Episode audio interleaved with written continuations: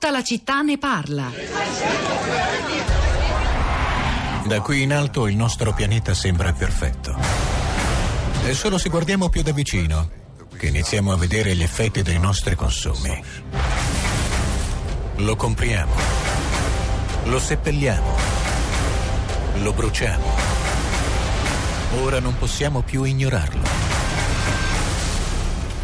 C'è qualcuno che sa cosa sta succedendo a noi tutti? Non è solo un problema locale. Si può permettere che la nostra società usa e getta diventi parte della biologia dell'oceano. Produciamo troppi rifiuti. Non pensiamo alle conseguenze quando buttiamo via la roba. Stiamo avendo un impatto ecologico sul nostro ambiente nella sua totalità. La natura funziona costruendo e distruggendo, costruendo e distruggendo. Continuiamo a mettere cose nell'ambiente che non si degradano.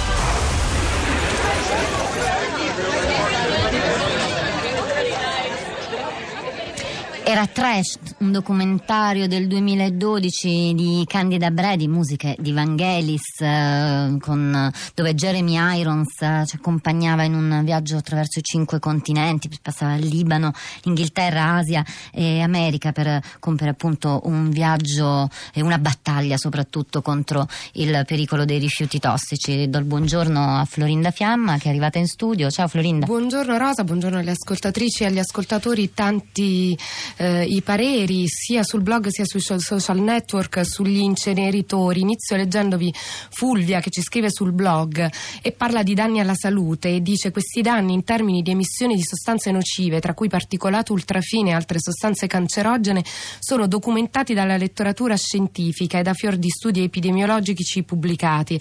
La comunità europea ha preso posizione contro la costruzione di nuovi inceneritori, auspicando una nuova politica di riduzione dei rifiuti, riciclo raccolta raccolta rif- differenziata e riutilizzo. All'ascoltatore che ha portato come motivazione a difesa degli inceneritori solamente l'insulto verso chi ha di diversa opinione, posso fornire la bibliografia su cui magari informarsi meglio. La regione Val d'Aosta, con un referendum propositivo, ha detto no alla costruzione di un pirogassificatore e non casualmente da quel momento in poi la raccolta differenziata ha spiccato il volo, seppure ancora necessitano progressi. E poi qualche esempio. Giuseppe in realtà porta un esempio negativo della Norvegia che io quando andai trovai in realtà molto, eh, molto pulita, molto civile, però lui ci scrive ho abitato in Norvegia per sei anni, i norvegesi sono solo 5 milioni ma molto pigri a differenziare, c'è un grande inceneritore alle porte di Oslo e nessuno se ne preoccupa, pensano che i fumi che escono dalla ciminiera siano puliti. E un medico Pindaro ci scrive le micropolveri danneggiano le cellule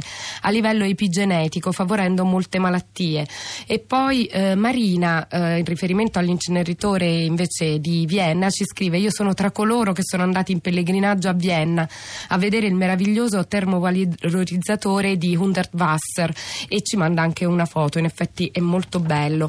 E infine Assunta. Assunta ci segnala un'intervista a Serge Latouche, economista, filosofo francese, filosofo della decrescita, e un colloquio eh, pubblicato qualche tempo fa sul tema dei rifiuti nella società dei consumi. E alla domanda gli inceneritori non sono la soluzione al problema, Latouche risponde così: semmai sono l'accentuazione del problema. Per quanto possano essere sofisticati, per quanto si parli di inceneritori di seconda e terza generazione, essi non sono totalmente sicuri, c'è sempre un quasi che rende comunque inaffidabile l'incenerimento dei rifiuti. I tecnici dicono gli inceneritori di ultima generazione sono sicuri quasi al 100%. Io tutte le volte replico quasi, ciò significa che non sono sicuri. Per non parlare poi dell'impatto ambientale, gli inceneritori sono una mostruosità dal punto di vista ecologico. Questo vi ricordo era la Touche. E della Touche c'era uno dei suoi ultimi eh, studi su, proprio su questo tema, Florinda, era Usa e getta, le follie dell'obsolescenza programmata Giornata, un eh, libro che possiamo pubblicare, linkare sul nostro blog per mm. arricchire la, la discussione e l'informazione. Ehm, c'era un sms che volevo leggervi, eh, Fabio, che dice sono un cittadino di Sesto Fiorentino. Il 18 dicembre del 2015 ero in centro a Vienna, c'era lo stesso odore che proviene dalla discarica di Case Passerini. Bisognerebbe chiedere alla collega giornalista viennese i dati delle malattie tumorali degli abitanti del centro di Vienna. Chissà se la tanto sbandierata efficienza viennese è in grado di darli o se ha interesse a diffonderli. Sono eh, molti, Florinda, gli sms eh, su, questo, su questo punto, su questo aspetto. Sentiamo cosa hanno da dirci Vittorio, Barbara e Silvia. Cominciamo con Vittorio, buongiorno. Buongiorno a lei. Eh, la mia visione del problema è una visione un po', un, un po', particolare perché non parlo degli inceneritori o altro, parlo proprio di tutta l'impiantistica industriale qui nel, nel, in Italia o comunque nel mondo. Al termine di ogni processo industriale c'è sempre una, una parte dedicata allo smaltimento dei rifiuti e quindi al recupero di quello che è possibile e all'abbattimento di tutte le parti che possono essere dannose. Ora, questa è una parte del processo che è molto costosa, che non dà molte possibilità uh, di, di, di, di, guadagno e quindi normalmente queste parti vengono abbandonate e lasciate lì e per avere un, un maggiore introito su quello che è il funzionamento dell'impianto. Io ho visto da queste parti, ma non le dico dove sto perché se no mi si riconosce subito, eh, da queste parti c'è una raffineria che aveva fatto addirittura un impianto di, di depurazione delle acque reflue in cui avevano messo eh, ad allevare dei pesci. Ha funzionato un anno e poi dopo l'hanno abbandonato perché eh, gli conveniva, eh, non, non, gli conveniva più, insomma, era troppo costoso. Lo stesso dicasi per l'Ilva. All'interno eh, dell'Ilva Vittorio mette molte, molte questioni. Ah, ha lavorato all'Ilva, prego. In brevissimo però perché... fatto dell'impiantistica era brevissimo. Ho visto una, una, un uh, impianto di, di recupero del, delle, delle, eh, delle, polveri de, del, del, della trasformazione dei, dei, che era completamente fermo nero completamente senza che si facesse niente. Ecco queste sono le cose adesso al di là dell'inceneritore o non inceneritore sono... La gente dovrebbe piuttosto darsi da fare per andare dietro a queste persone e dire come sta funzionando il tuo inceneritore, funziona bene? E qualcuno anche infatti per... lo fa, grazie mille Vittorio. Sentiamo anche Barbara. Barbara, buongiorno.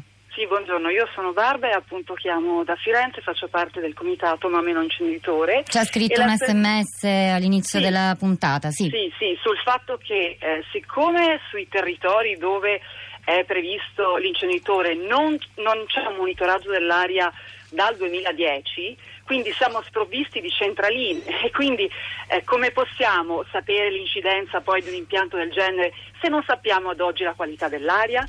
Allora con un crowdfunding che eh, potete trovare appunto eh, a www.produzioni dal basso eh, stiamo appunto raccogliendo fondi per realizzarle. È stato nominato Sergio Latouche e vi voglio dire che il 2 di ottobre eh, sarà a Firenze nell'ambito del convegno L'economia della felicità. E quindi mi sembra un importante segno per la nostra città che è molto bistrattata dal punto di vista ambientale, direi molto bistrattata.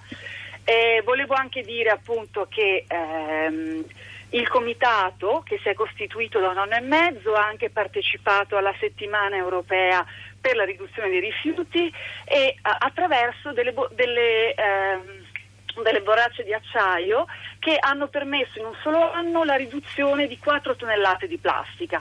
Quindi... Grazie Barbara per tutte queste informazioni e per questo aggiornamento sul vostro lavoro, Florinda. Un'incursione su Twitter proprio sulla riduzione dei, dei rifiuti. Ci sono tanti profili Twitter, per esempio Dizionario dei rifiuti che parla di raccolta differenziata. La raccolta differenziata non va in vacanza e segnalano iniziative per incentivare ehm, queste raccolte e poi ci sono tanti eh, l'hashtag rifiuti zero è molto utilizzato in tutte le, le, regioni Puglia, Toscana, Molise e Lombardia e ci sono varie associazioni appunto che eh, twittano a nome di rifiuti zero. E poi invece Nino su Facebook ci scrive non trovo adeguata l'ambivalenza culturale sui temi di impatto ambientale delle produzioni industriali. La lettura è inequ- inequivocabile. I processi industriali godono di precedenze in gran parte neanche più legislative ma per inerzia del profitto capitalistico.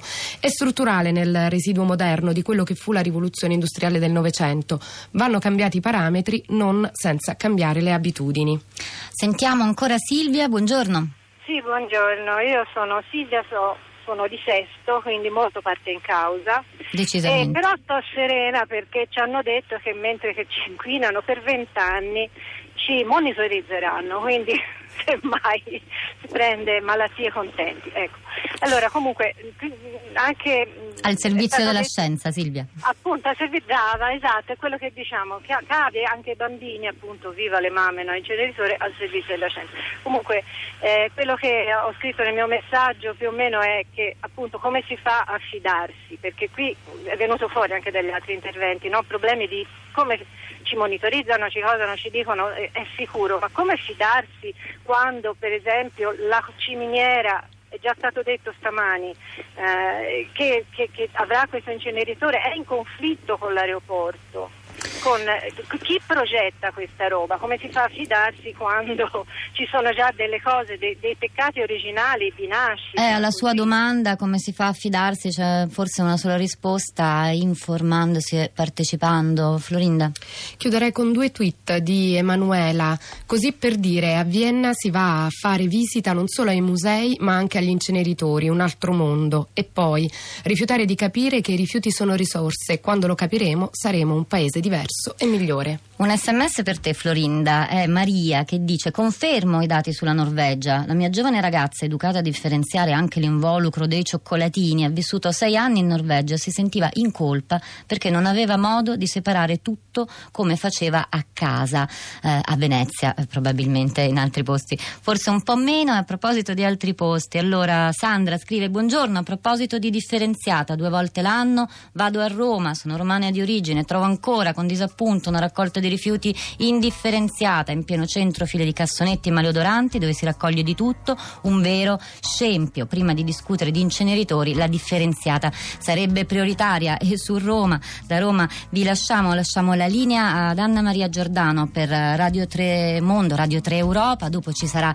Radio 3 Scienza, Rosa Polacco e Florinda Fiamma a questi microfoni vi salutano. Insieme a Cristina Faloci, Sara Sanzi, Gina Collauto alla parte tecnica, Federico Vizzaccaro alla regia, Cristiana Castellotti alla cura. Vi auguriamo buon fine settimana, ci ritroviamo qui lunedì mattina alle 10 ancora, sempre noi, tutta la città ne parla.